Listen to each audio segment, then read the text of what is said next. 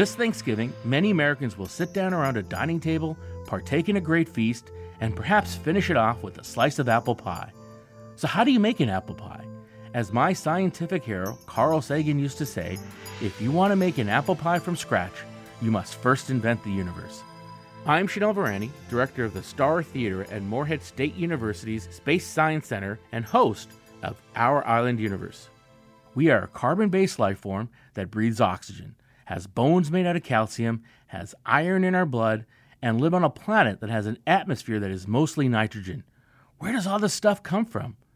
We know that hydrogen, helium, and trace amounts of lithium, the first three elements on the chemist's periodic table, were produced in the first three minutes after the Big Bang, some 13.8 billion years ago.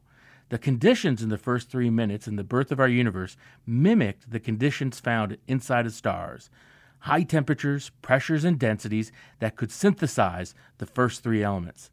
Everything else on the periodic table, including the ingredients that make life possible, was produced in early generations of stars that were born, lived, and then either exploded cataclysmically, dumping the innards of elements produced in its core, or from lower mass stars that shed its outer layers of newly formed elements into interstellar space.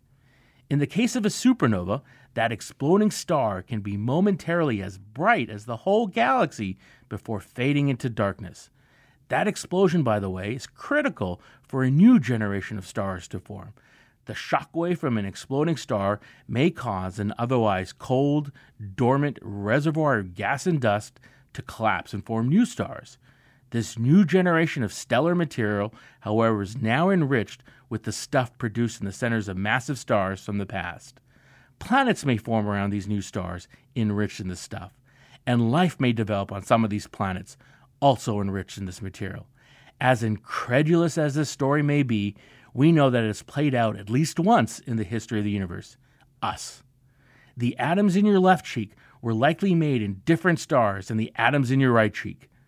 So the next time you're having a bad day, remember, you are literally made of star stuff. Our Island Universe is produced by WMKY in cooperation with Physics, Earth Science, and Space Systems Engineering at Morehead State University, home to the Ronald G. Eaglin Space Science Center. Learn more at moreheadstate.edu slash star theater.